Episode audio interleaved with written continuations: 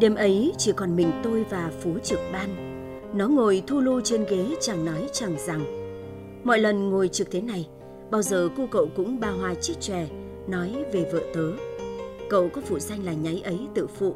Đừng có ai coi thường về cái nháy của mình nhé. Vì nó mà cô em mê tít thò lò đi ấy.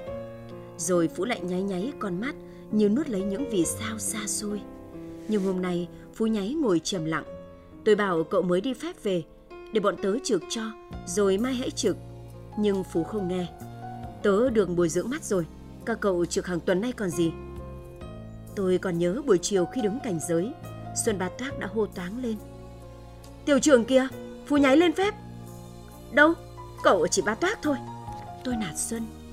Không phải, Phú nháy còn ai kia? Tôi ngó xuống phía chân đồi. Phú đang siêu lưu, đeo ba lô lên dốc. Thấy nói Phú trả phép, theo kêu từ hầm chui ra hỏi dồn Đâu nào, ba toác? Rồi theo ào xuống đón Phú từ triển dốc. Tiểu đội 14 ly vác của tôi còn có 4 người, kể cả Phú đi phép. Chúng tôi phải trực nhiều hơn, nhưng ai cũng thấy mừng dồn cho chuyến phép của Phú. Kể ra chiến tranh, chuyện phép tắc đâu còn nữa. Nhưng với Phú lại là chuyện khác. Anh nhận được điện liên tục, điện báo là mẹ ốm nặng, còn về ngay. Mà Phú chỉ còn có người mẹ. Bố mất từ khi anh còn ám ngừa. Mẹ ở vậy nuôi con, có tiêu chuẩn đi lính đâu. Nhưng khi biết Phú giấu nhà xin đi bộ đội, mẹ biết chỉ còn cách khóc. Rồi cũng đành chịu mẹ mà cưới vợ. Còn bé ấy mê cái nháy của mình. Biết làm sao được, phải chiều mẹ thôi. Thằng Xuân miệng cười hếch hoác, vừa cưa lược, rằng tiểu đội phó nháy đi phép về trả thù cho đồng đội vất vả nhá. Còn Theo thì ra vẻ thông cảm. Ở tiểu đội này, chẳng gì Theo cũng là nhân vật số 2 có vợ. Còn Phú lại càng nháy nhiều hơn. Cục hầu nhảy nhót khi chú chàng nuốt nước bọt nói chuyện. Tao có cái số đầu hoa mà lị. Đấy, nó lại nháy vào nòng pháo y như là có vợ đứng ở đó. Tao mới nháy đã nói gì đâu. Cô nàng cười đấm vào lưng mình.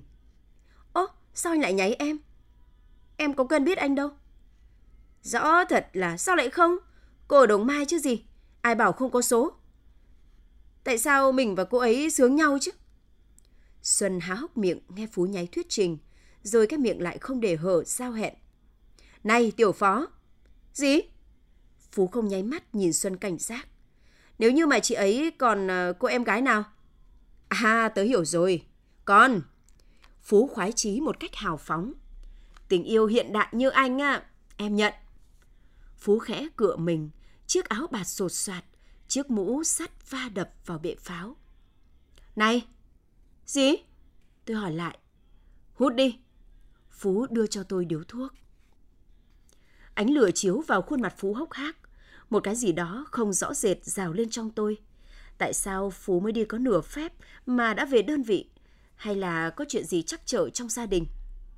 Nói là đơn vị, nhưng chúng tôi có một tiểu đội pháo 14,5 ly đi phối thuộc có 7 đứa. Nhiệm vụ là bắn máy bay thấp ở thượng nguồn sông Mã vào đánh cầu Hàm Rồng. Tiểu đội có 7 người nhưng hy sinh mất 3, chưa kịp bổ sung. Tôi được lên thay tiểu đội trưởng đã hy sinh. Phú thay tôi làm tiểu đội phó. Tuy vậy chúng tôi sẵn sàng tuổi nhau. Phú được 3 tuổi quân, tôi hơn vài tháng. Xuân lính thu dung. Lúc mới về đơn vị, Phú nắm lấy cổ áo nháy mắt dọa. Chẳng nhau chết bò, nếu chạy là tao chúc nòng pháo xuống xả đạn đấy. Thêu cười đệm thêm. Máy bay còn bắn rơi nữa là cậu. Cả bọn cùng cười bò ra khi Xuân cởi áo ra, mặt đỏ phừng phừng cáu. Các anh đừng có mà coi thường thằng binh nhất này nhá. 19,5% thương tật đấy. khinh không thèm nhận loại một đâu. Loại một về địa phương đi sau mấy bài chắc. Cũng vì vậy, Xuân có cái tên là Xuân Ba Toác, cũng có khi thuận miệng. Theo gọi là Ngài Binh Nhất Ba Toác. Lần đầu tiên gặp Phú, Xuân đã hỏi một cách ngây thơ. Anh ấy như thế thì làm sao mà bắn được máy bay? Chà, cậu thật là... Con gái bị nháy còn dụng nữa là máy bay. Phú tự phụ nói cùng với Xuân.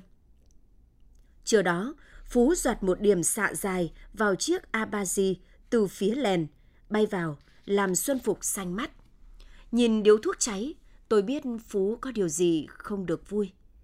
quay hẳn người sang phía tôi, cởi chiếc áo bạt đặt lên ghế với giọng nói hồn hển rất lạ. Hết rồi cậu à? Sao, bà cụ khỏe rồi kia mà. Tôi lo lắng hỏi. Chuyện vợ kia. Vợ mình ấy mà. Sao? Có gì đáng nói nữa hả cậu? Tôi ngồi lặng đi không biết động viên Phú ra sao. Những vì sao nhấp nháy như những con mắt tinh nghịch nhìn chúng tôi. Đầu đó từ xa xôi, tiếng ì ầm của máy bay vọng lại. Đêm ấy mình về đến đầu làng. Phú kể. Cục hầu khẽ chuyển động lên xuống. Hồi hộp quá. Mẹ mình ra sao đây? Người vợ trẻ sau ba năm xa cách, chắc nóng lòng chờ mình. Cậu bảo chúng mình lấy nhau trong nhịp điệu của chiến tranh. Tuy thời gian tìm hiểu không lâu, nhưng mình tin vào cô ấy. Cậu đã nhìn ảnh rồi chứ? Bên ngoài con người còn xinh hơn kia. Hàm răng của vợ mình cười ấy à? Trang cậu cũng mê. Đôi mắt mà nhìn ai ư? Mình tưởng là tan biến ra cái lần đấy. Cô ấy bảo mình sao lại nháy ấy mà. Nhưng mà thôi, nó làm gì với cái đẹp ấy nữa. Qua con sông của làng tớ bằng một chiếc cầu, chiếc cầu làm từ thời thằng Pháp kia mà. Những ngày chưa đi lính, bọn thanh niên chúng mình vẫn rủ nhau ra ngồi hóng mát. Nó là niềm tự hào của tụi chúng mình. Chiếc cầu ấy là nơi nối những tình yêu. Nhớ lại cái đêm ấy, mình cùng mấy đứa bạn đi xem phim về. Trăng sáng quá. Thú thật với cậu, mình đoảng hay sao ấy. Nhưng đêm trăng ấy, sao mà khó ngủ quá. Mình bị cái gì đó dây dứt ở trong người. Mình tiếc cái gì không rõ rệt. Rằng mai sau, khi rời khỏi trái đất này, ai sẽ là người đi ngắm trăng thay mình. Ai ở trên đời này có thể hiểu giống mình, có thể cùng mình nói được nỗi niềm ấp ủ này.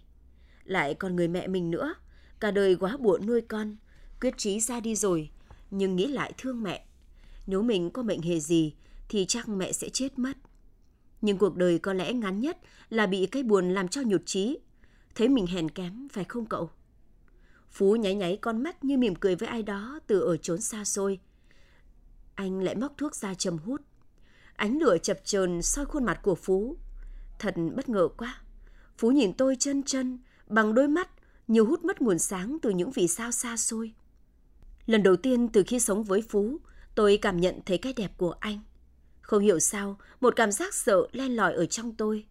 Nhớ mai kia, chúng tôi không còn trên đời nữa, thì có ai nhớ đến mình không?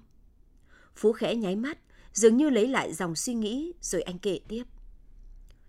Thế là đi bộ một ngày rưỡi cũng về đến nhà. Về đến chiếc cầu giao duyên ấy đã khuya. Mình nói với cậu về đêm trăng ấy chưa nhỉ? Chính là cái đêm trăng ấy mình gặp được Ngân. Cô gái ấy cũng tuyệt vời như cái tên ấy. Chúng mình thường nói cùng nhau những câu chuyện chẳng đâu vào đâu cả. Mình có hỏi Ngân. Em chờ anh nhé. Vâng ạ. Bao giờ? Mãi mãi. Mãi mãi. Ờ, ngộ nhờ, anh có sao? Đừng. Ngân đưa bàn tay thon nhỏ đặt lên miệng mình, không cho nói hết lời.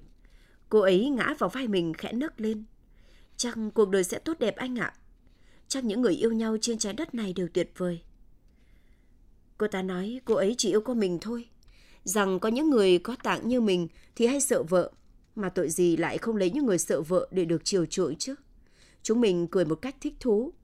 Nói thật cùng cậu, trên đời này có lẽ không có lần thứ hai nào trong đời có được những phút giây thiêng liêng như vậy đâu.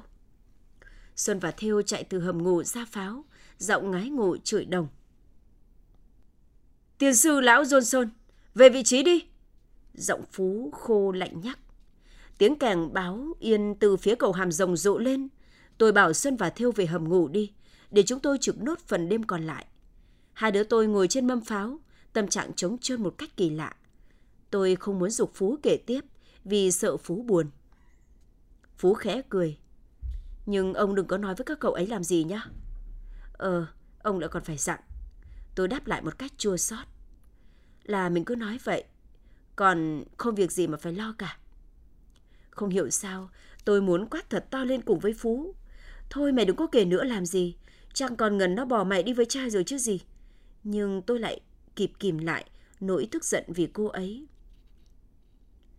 Cây cầu ấy đến chết mình cũng không quên được ông ạ. Giọng Phú bùi ngùi. Mình lên đến cầu thì đã khuya. Đầu đó có tiếng gà gáy. Đêm thì đen tối như mực. Chiến tranh mà và giờ này còn có ai thắp đèn đóm làm gì nữa. Nhưng kia, có hai bóng người đang ôm chặt lấy nhau, rồi có tiếng khóc thút thít. Mình sững sờ cả người, Chân tay tự dưng buồn rụn cả.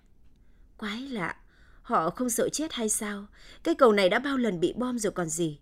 Nhưng có gì kể khi họ đã yêu nhau rồi. Không bấm vào họ, nhưng mình cũng kịp nhận ra người con gái vội kéo áo xuống, xúc đầu vào người đàn ông kia.